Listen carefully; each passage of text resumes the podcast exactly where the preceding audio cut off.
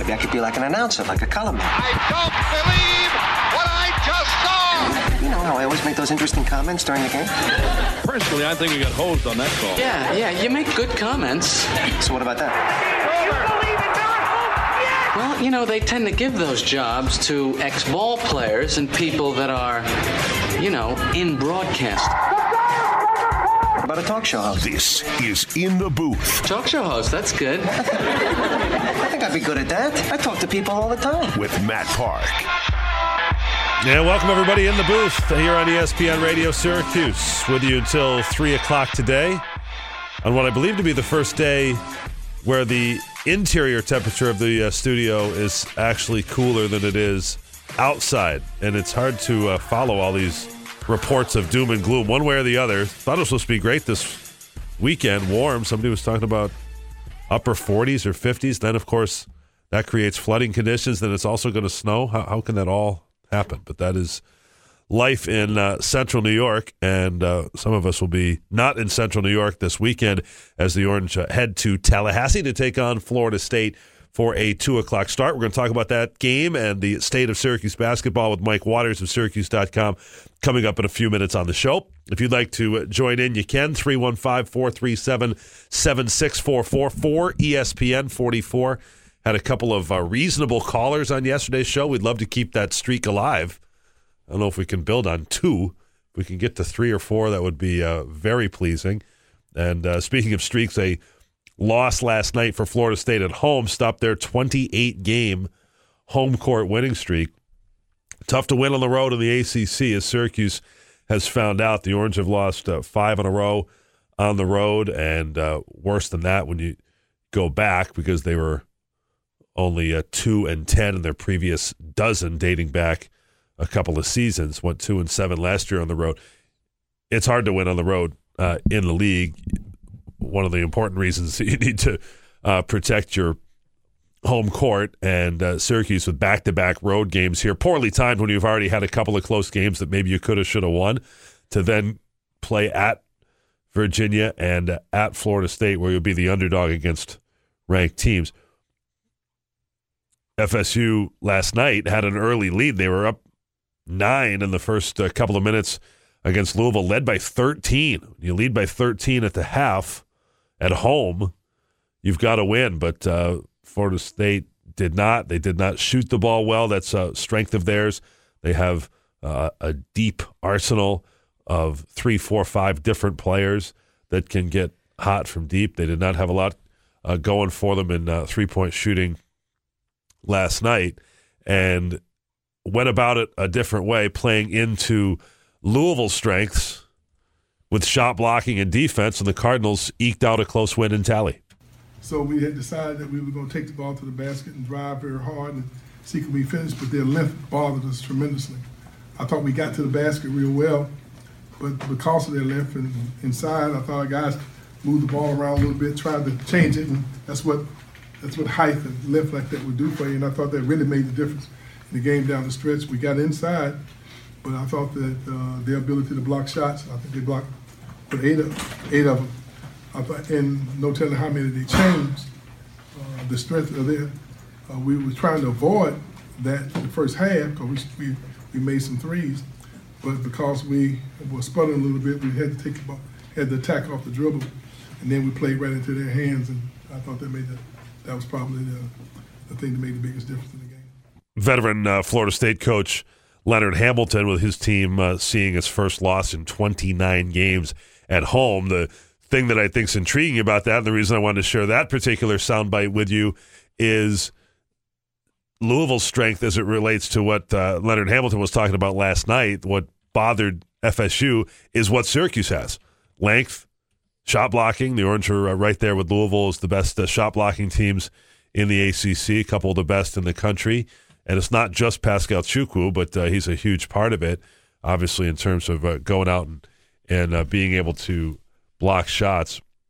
Chukwu had just two block shots in the uh, Virginia game that uh, stopped a streak where he'd had at least three block shots in eight consecutive games, and a lot of those uh, more than three. I don't recall a streak like that for uh, really any Syracuse player going back. They've had a lot of uh, good shot blockers, but that one uh, for Chukwu, he's gonna he's gonna impact shots in games. There's no question about it, and an opportunity to do that against Florida State. I think one of the things that we would want to keep in mind as the public conversation goes around the team right now and the doom and gloom after the Virginia loss. What happens in this league is there are squirrely results. Syracuse is going to win a game that you th- you think they don't. You know, yesterday on the show, Polly, we went through uh, some of the Twitter reaction. I got a lot, you know, get more after losses than wins typically, and uh, everybody's got an answer after the the losses.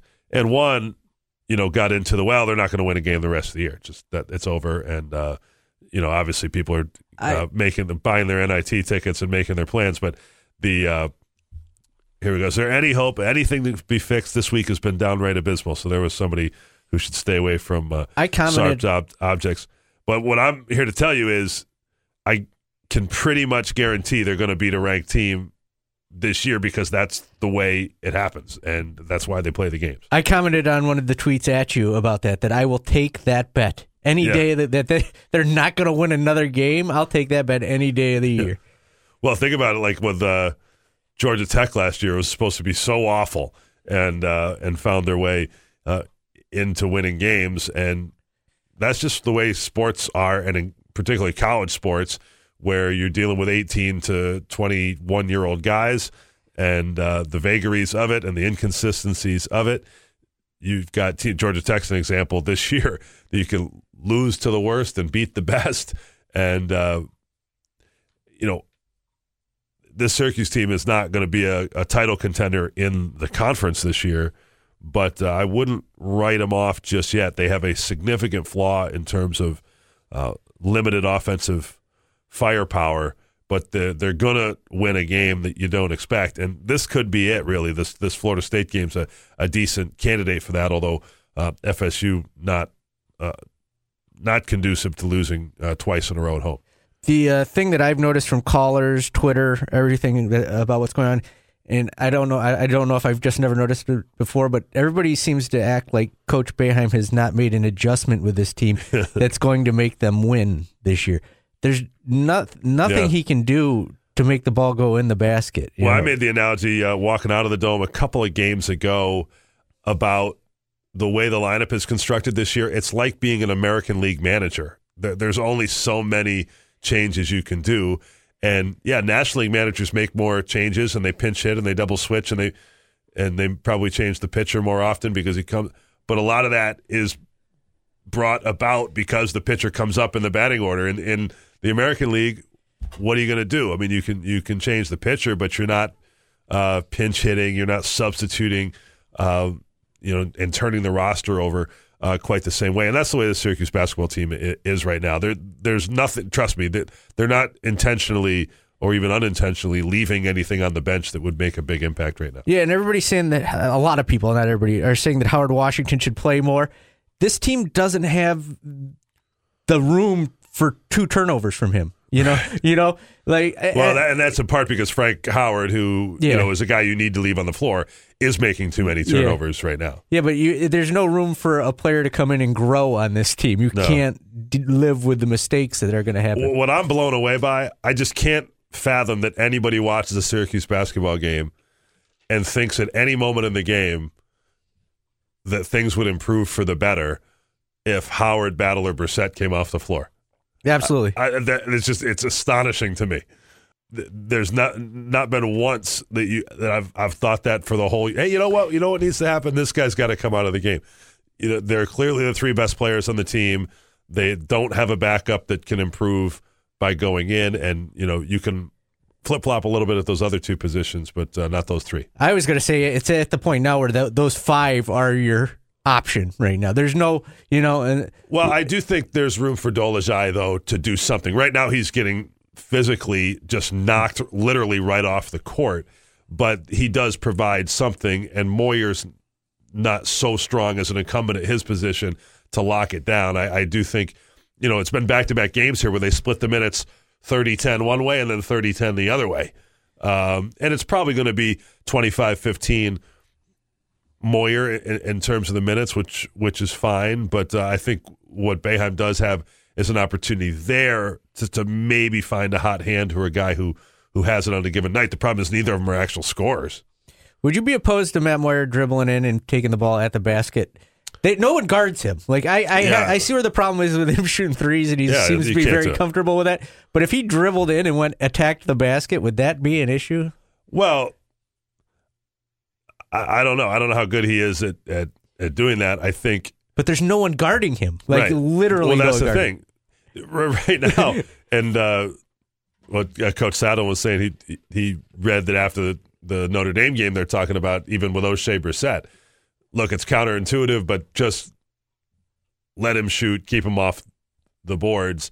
There's too many players that you don't really have to honor or defend. Certainly, Moyer is one of them. Dolezaj really is another. Dolezaj is an excellent passer, I think, and has a great feel uh, for the floor. To me, Moyer's a go get it off the glass guy. He's just going to have. That's how he's going to get his points. But that's sort of what what Chukwu is too, and Chukwu's much bigger. Um, th- those guys are not an answer. You know, if you're looking at a third guard, they had the third guard. Howard Washington's the fourth guard. The third guard's Geno Thorpe. Yeah. you know, and he's not here. So uh, that's the way the team was uh, constructed, and and a way that they're going to have to to kind of get on. Like I think you know this concept of going to three guards, you know, potentially, but I'd feel a whole lot better if the third was Thorpe than Washington. What Washington to me is kind of a you know maintainer, get out there, tread water, hold the ball, don't turn it over. The thing about Washington is when he goes in, he's not a deer in headlights guy. He doesn't look over man. He just doesn't look like he's got a whole lot to add. I don't think he's going to necessarily cough it up or be a big liability. He's just not with the polish that uh, Washington. Certainly, you know, you can't take battle out of the game. Period. But um, so we'll see. Everybody's got answers now. The uh, the nature of the ACC and the way that the schedule is, you're going to lose games, and you might lose multiple games. To me, it's about the mental approach of how do you keep on track in order to be able to still beat the teams that you need to beat when you're at home and avoid three, four, five game losing streaks, which uh, is a thing that can happen uh, at this level. So we'll visit with Mike Waters about that when we continue. We'll take your phone calls if you'd like to chime in. Headed to the Jim Boeheim show tonight at Shaughnessy's in the Marriott Syracuse downtown. That's at 7 o'clock, 7 to 8 on the network, 8 until 9 on uh, TK99 only. For those of you that would like to uh, chime in and talk with Coach yourself, you can do that tonight. Right now, you're in the booth on ESPN Radio Syracuse. Saturday, the Orange take on the Florida State Seminoles. Pregame at 12:30, tip-off at 2 on TK99 and ESPN AM 1200.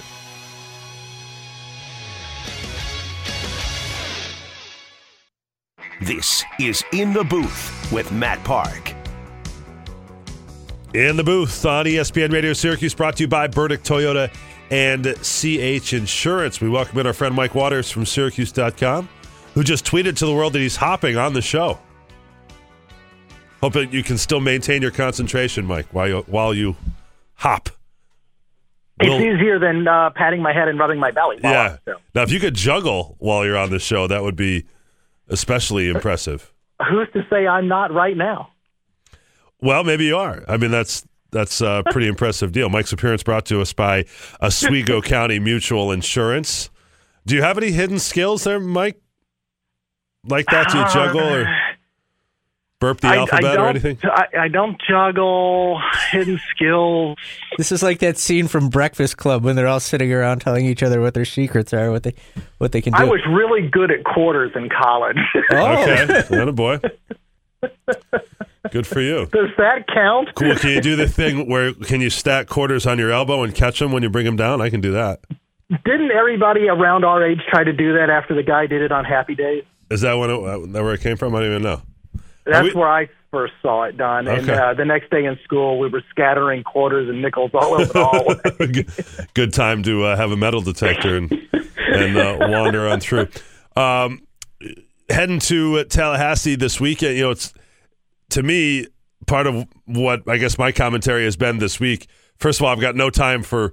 If you're more upset after a loss at Virginia than you were the morning of the game, I got I got no time for you. You know, to me, the the the games to wring your hands over are Wake Forest and and Notre Dame. I, I thought Syracuse played halfway decent and you know would have beaten some other teams in the conference uh, on Tuesday night in Charlottesville, but uh, they might not lose a game at home all year.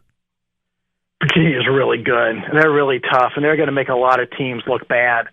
Uh, I agree with you. Uh, losses to Notre Dame and Wake Forest were probably more of a reason to wring your hands, if you will, uh, than the loss to Virginia. It was a shame in a way. I thought uh, the effort uh, with which the team played uh, at Virginia probably would have won them the Notre Dame game. Yes. Uh, especially when you look at you know how well they rebounded and Pascal was all over the boards.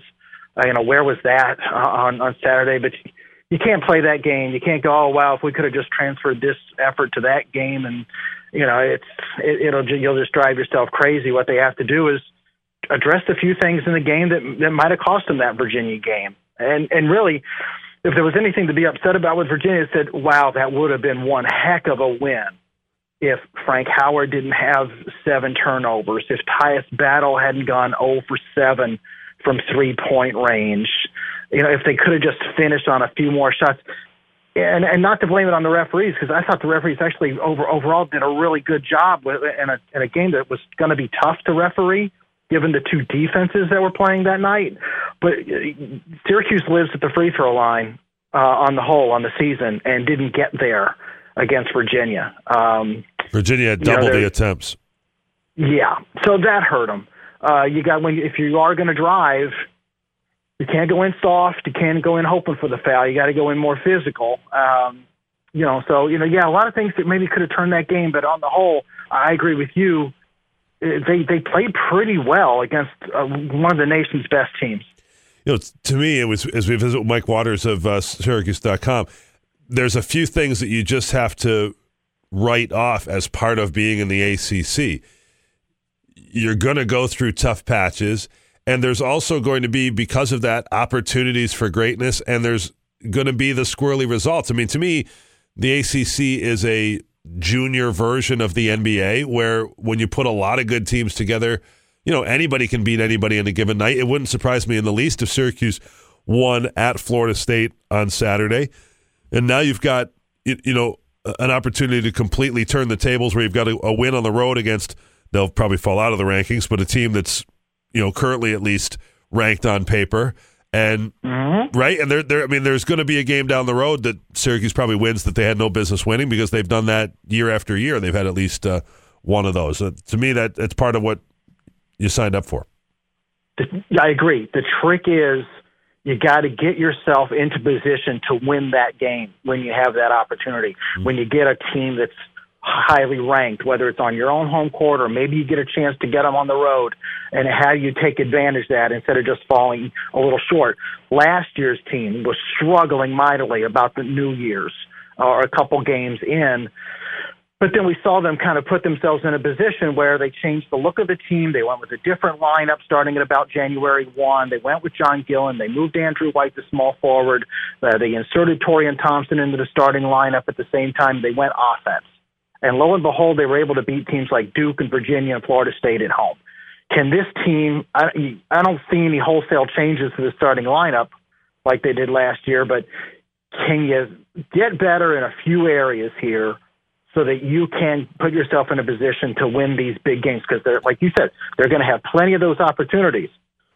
Well, you know, one of them can, might. Can you win one of them? Sure, one of them might just be the attention to detail. You know, you talk about oh. Frank Howard's turnovers. He has seven turnovers. Well, you can't just give it away on a couple of travels for empty possessions early in the game against Virginia, where otherwise you could have been building a ten point lead, or not not a ten point lead in that game, but a lead, and then you know, the Notre Dame game when Notre Dame couldn't hit the broadside of the barn for the first eight minutes. The fact that Syracuse did not build a huge cushion there, to me, is one of the yeah. things that really cost them late. Yeah. You can look back on all these recent losses uh, on one or two things that, man, you know, there's no reason for that to have happened. Uh, and especially, like you said, in the Virginia game, you know, of his seven turnovers, Frank at the very beginning of the game walks twice. And that's not a turnover that Virginia's vaunted pack line defense caused. he just got, you know, ahead of himself. He, he got a little over his skis there and tried to make a move too fast. And on one of them, he was actually open from three point range. And the way Frank's been shooting the ball lately, you get an open three against Virginia, by all means take it. Uh, but he tried to make a move and he committed a traveling violation. And I think that might have been the one that got him a seat on the bench for uh, a grand total of 42 seconds. I was going to say. Uh, so, you know, they, they just, I, I agree with you. It's attention to detail. There's a few times in each of these games when they all of a sudden don't rebound. They give up an offensive board or they let a shooter loose. And like in the Notre Dame game, you leave one shooter loose, he makes it, and the entire team all of a sudden can make threes. Um, so yeah, I don't I don't know what you do. Um, I don't, I've had a lot of people say, "Are they getting tired?" I, I don't know. I don't think so. But at the same time, maybe you know a, little bit of mental fatigue uh, could be a reason why you, you lose a little bit of focus at some point in the game. But listen, they they can't go out and sign anybody else. They got what they got. So guys like Oshae, Frank, and Tyus are going to have to play big minutes. They got to get used to it. They got to learn how to handle it. Yeah, g- game of inches. I think if you look at the ball bouncing a couple different ways, there was the one call on the uh, out of bounds in the corner at the end of the, the Virginia game. Looked like it was going to be Syracuse ball. They went to the monitor, uh, gave it to Virginia. Otherwise, after trailing by 14 in the second half, the Orange have the ball with you know a five point deficit. At that point, Tyus Battle was on the bench, so I th- having fouled out. So I think you know you kind of had already uh, written that one off and, and put it in the books, but it's not as far off as you think. And I'm totally with you. To me, this whole thing about the allocation of the minutes is completely overblown. And, and I understand Syracuse is at the extreme end of the sched- of the spectrum in terms of players that play 40 minutes, how regular it is. Danny Manning has never had a player play 40 minutes at Wake Forest. I, I don't know about you know at, at Tulsa before that. The uh, the 40 minute game for Kyle Guy last uh, the other night was the first 40 minute game under Tony Bennett since 2009. It's incredible. I saw that uh, myself in the Virginia's notes at the end of the game. Yeah, which We're is like 2009. I mean, Yeah. at Syracuse, that happens every single night. every night, and uh, which is just amazing how stark that is. You know, Tyus Battle played every minute that was possible in the month of December. Eight eight games, eight complete games. You know, and does it lead to uh, a loss of, of lift in the? Le- yeah, probably does a little bit, but I don't know what the alternative is. Number number one, number two, it's a myth that other teams have eight, nine, well, maybe eight, but not nine and ten true players that they're uh, throwing in there. And to me, of larger concern is not what you typically call fatigue. It's maybe just the mental grind. Some minutes for me count more than others. Uh, Virginia would be an example of that. It's mentally taxing to play against Virginia because of the patience they have on offense and they force you to have on your offensive end. Yes. I've seen a lot of Syracuse players log minutes similar to what Frank and Tyus are playing right now. Uh, the thing that I see from Tyus and Frank right now that sometimes you didn't see from guys like Preston Shumpert or even an Andrew White last year or Jonny Flynn, uh, Jason Hart when he was a senior. Jason Hart never really lost focus when he was a senior. Frank Howard's a junior, and I know he's in his first year as a starter, and so I'm going to give him a little bit of a break here. But he's halfway through that junior season now. He's got to start playing the game the, the same way Allen Griffin did as a senior, the same way Jason Hart did as a senior. He's got to learn. Listen, I'm not going to be able to take an offensive possession off, at least in terms of getting us into the offense and and and taking care of the ball you know, you just can't afford the mental mistake. And, and the reason you really can't afford it, when the reason we're really talking about all these little uh, minor details, this team's not going to score a lot, and their pace is going to be very slow, which means best case scenario, you're winning a fairly close game. And worst case scenario is you're losing a close game and you're going to agonize over it for the next two or three or five days until you get to play again. But they're going to be in close games, so every possession, every play matters. Totally agree with that. I think you know, save for the road game at Duke, which is going to be a, a tough order, and and some of these other, you know, maybe there's a couple others. Every game is going to come down to a, a couple of possessions. To me, you know, coaching is is uh, a pretty tough racket. The thing that would drive me crazy is the my bad chest tap that the players do. So, yeah, yeah, got okay. Well, we we got it. We understand. Yeah, you're bad, but uh, but that's that it's uh, it's happened now. Hey, uh, quickly here, Mike. Just in the, the last minute or so. Florida State stubbed its toe last night. So you look at a team that was uh, ranked preseason in the top 15 uh, just recently in the polls, down to uh, number 23 spot in the polls, and all of a sudden they're one and three in conference, losing at home, which uh, hadn't happened in their previous uh, 28 games, blowing a 13 point lead. How do you see this matchup? Uh, given you know Florida State looks to be a real threat in as much as they have multiple three point shooters. But uh, Leonard Hamilton, we just played it uh, earlier in the show, uh, really felt his team was bothered by Louisville's length, and Syracuse has length. Syracuse does have length. I think it's going to be real interesting. Florida State takes as many or more threes than any team in the ACC. They jack them up. Their percentage is just okay. They're about in the middle of the pack in the ACC for percentage, but they take and make more than anybody. So you know that for, against the zone, the ball's going to go up from the outside. So that, that'll test the perimeter of the Syracuse defense. I think what Syracuse is probably hoping that they can get to happen is push the Florida State perimeter guys a little bit further back, a step or two back from where they're comfortable. Get them off that three point line. But if they want to take 25 to 33s, great. Have at it. And and if you make them from way out there, fine. You know, if they make 12 of 30, you're probably going to lose. But if you can put them into a 6 for 25 night, I think Syracuse has a chance. Uh, so, you know, we'll see what happens. Florida State's going to go. They're going to push the ball. They're going to play at home. They play more guys. I don't think they have a single guy in their roster averaging 30 minutes a game. Of course, Syracuse has numbers one, two, three in the ACC in minutes played, and they're all up around 37 and a half.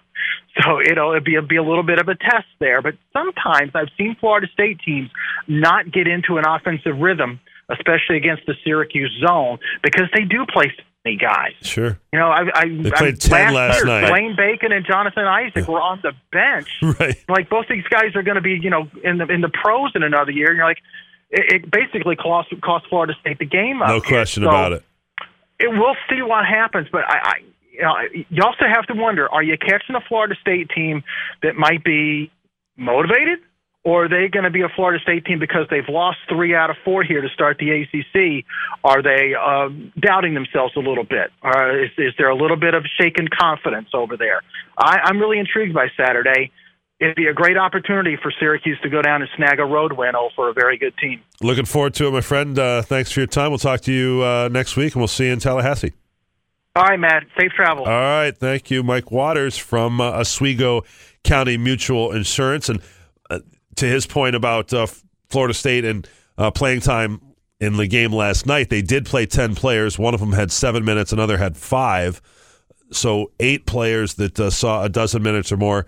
Florida State's absolutely an example. I can remember a game at Cincinnati uh, a few years ago where they lost because they had too many, you know, the the intention to get everybody in the game, it backfired on them, and uh, and that's a good memory by by Mike talking about you know when you got NBA players sitting on the bench because it's somebody else's turn to play, um, you're probably not uh, executing the uh, the game plan properly or putting people in the right position in terms of uh, allocating the minutes and. Uh, Syracuse with a much tighter rotation, fewer decisions to make uh, in that regard. So uh, this is a year where I don't know how much you can really quibble over the substitution pattern. There just uh, aren't that many options for the Orange right now. All right, we'll take a time out and be back with more as we continue. It's the Cuse and Florida State.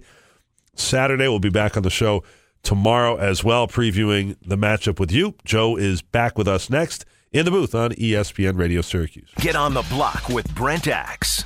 Jim Boeheim's our guest here on ESPN Radio. You know, so they held Ty uh, eight points roughly below his average, and Matt Moyer got eight points over his average. And Oshae, who averages 15, got 25. He got 10 points over his average. On the block with Brent Axe 4 to 6. ESPN Radio 97.7, 100.1, 1200 AM, and 1440 AM. Do we care? Interesting. I doubt it. No, wait, the other thing. Tedious. But we will do this segment anyway. Don't care Here's Joe Salzone. I don't care no more. Challenging the Vegas uh, Vegas uh, Golden Knights, but not to a hockey game. The Army filing a challenge to the U.S. Trademark Trial and Appeal Board, saying that the new NHL team's name is closely identified with their branch of the military. The Army says the Golden Knights have also used a color scheme on their uniforms and in advertisements that are similar that may actually confuse people into thinking that the Army and the Golden Knights are one and the same. In a statement, the team denies the Army's allegations.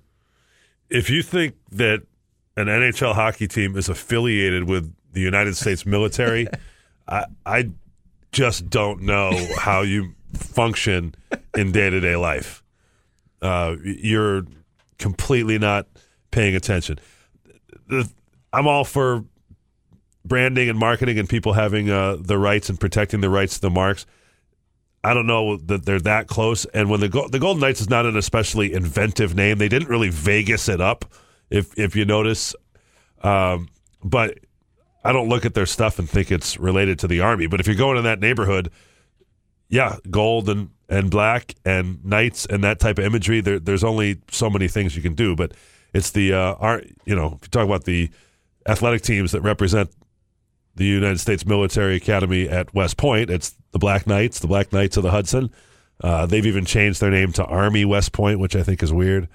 But uh, nobody who's breathing and upright is confusing the Golden Knights with the Army. Uh, the Golden Knights have released a statement saying we are not aware of a single complaint from anyone attending our games that they were expecting to see a parachute team and not a professional hockey game. like. Now they did. Um, didn't they? Wasn't the College of St. Rose or something like that? That's the Golden Knights that they had a little back and forth with when they first. Yeah, they- uh, you know, to me, they must have made a. Con- we- should. We're overdue to have uh, Dan D'Uva on the show. They've had really not only a great year, they've had the best year for any expansion outfit ever. Um, it'd be good to catch up with Dan and, and uh, check in on the experiences he's having. But um, I know they had that little spat with them.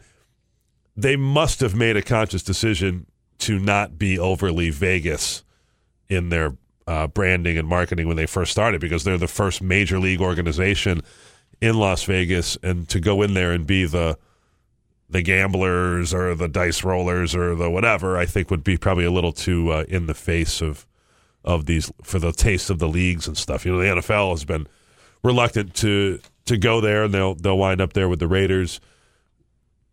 Wouldn't surprise me if someday the NBA's there. That there certainly is a, a strong presence in, in Vegas, but uh, this is an unusual one. I, I did read this morning where this is thought to be a pretty good case that the Army has, and there's some uh, precedent that they might be able to win uh, again here against uh, the Golden Knights. But uh, you know, I think Vegas should be in the clear here. Didn't NC State come after a local high school too for using the Wolfpack? go- Keuka College. Yeah, Keuka- yeah, Yeah. that's ridiculous. Wolfpack is used by a million different schools, right? Yes, uh, how Keuka came to become the Wolfpack is probably a different story. They're indigenous to the a lot of Keuka wolves. winery Yeah. area. Finger Lakes region. Yes. Not exactly as. Hey, you want to go see the Wolfpack? Play? Uh, Yeah, they might think that was Keuka that you're talking about. Georgetown wants to go old school for an upcoming game. The Hoyas will ban cell phones in part of their arena for the January 20th game against St. John's. The team says the actual reality promotion will include name tags to encourage face to face conversation. Yeah, Brent did uh, a good part of this on the on his show last night. I I think this is neat. Georgetown has come up with a few things. Georgetown really has to work hard to get people to their games. You know, they they have a nice NBA arena. It's not on campus. Uh, they're not well. They are in a big time conference, but it's it's not the Syracuses of the world that are coming to to visit them anymore. And so they've got to uh, they've got to dig. I love this idea. Uh, it's a, amazing how much cell phones have taken over our lives, myself included, and, and how much time you spend on it. I think uh, at least to have the option for that all to be. Of course, you always have the option to turn off your own or keep it in your pocket or whatever, but uh, to make for a, a special little part of the venue on this night is pretty cool. Going to a Georgetown game is a, a fine grip, uh, bit of reality, anyways, because it Yeah. sucks. Hits you right in the face. Yes, boo. That was my Although joke of the day. I, I don't know that I would do that, you know, when they're playing Georgetown or playing at St. John's. I'm sorry. That seems to me that, and maybe St. John's doesn't sell tickets in the way that it used to, but uh, Pat Ewing versus uh, Chris Mullin alone, to me, would be a, a very cool thing. And I know they just uh, They should just just played the other night. They should have those two play one on one. I would That would rather great. watch that. Yes. And finally, a Massachusetts man has won the lottery after his wife scored big in a sweepstakes several months ago. Robert Goodwin won a million dollars on a $5 lottery ticket over the summer. His wife won a million dollars in the Publishers Clearinghouse sweepstakes. The Goodwins say they plan on moving down south where there's no snow to shovel. I feel a little sorry for these people. Obviously, as a, a couple, they're uh, loving life and they've won and they've found their own happiness. So good for them. But to you got to shoot the puck to score, and to have taken as many cracks as they must have at the nickel lottery and the uh, Publishers Clearinghouse sweepstakes. This strikes me as the type of home where they have a lot of things delivered from QVC, and uh, they keep their catch-up packets and and uh, and stuff like that. It's kind of a scary existence. How many magazines are you getting if you've subscri- if you're doing that publisher's clearing? Because don't you have to subscribe to like 15 magazines to Yeah, do that? uh, My so- question is, who delivers the big check now? It used to be Ed McMahon, Right. But is, is there a and new are they going to deliver it? No, You know, they're now they're snooty. They're moving south. I would also say, hey, you you have at least a couple million bucks. Pay the neighbor boy to shovel the snow. I don't want to hear it about the the snow shoveling. But we- uh, move south and enjoy it. They they've got magazines down there too. Do We Care is brought to you by Cam's Pizzeria. Cam's love it for slice. I couldn't tell you the last time I even did a scratch off. I can't imagine doing that. I'm so shocked that Publishers Clearinghouse is still a thing. Like, do you have to lick stamps and put them on the right, to paper keep- still to do that? Is there a new modern way to do that? I have a scratch off ticket someone got me for Christmas. It's still in my car. I haven't. Has I it haven't, expired? Have not used it yet. I mean, I guess they're a little bit of a thrill. I mean, every now and you know what I like getting is every now and again somebody, you know, instead of getting you random gift card or something, or maybe they'll, you know, instead of 25 bucks at Amazon, they, oh, here's 10, 15, 20 of those scratch off tickets. Hey, at least you got a little bit of a, a charge out of scratching those. Maybe, maybe you win some, but you know, you're going to scratch off 25 of them to get like one $2 winning that's going to give you just two more tickets, and then that's the end of the ride. Paulie Sibilia life hack.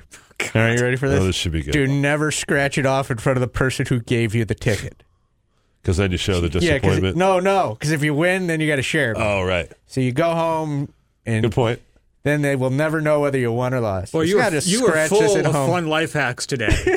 I can't point. tell you the other one they told me earlier. I do. I do think that those um, the scratch off things are a fun little. You know, people who are really good at giving gifts and stuff and like to wrap up, they tack that on there on the top of the. Here's your present, and then boom is like a almost like where the two from card would go. Just jam it in there under a ribbon on top of the present. Here's a one or two scratch off tickets.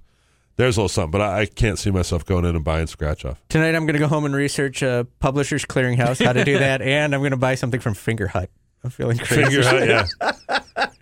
Get enough catalogs as it is.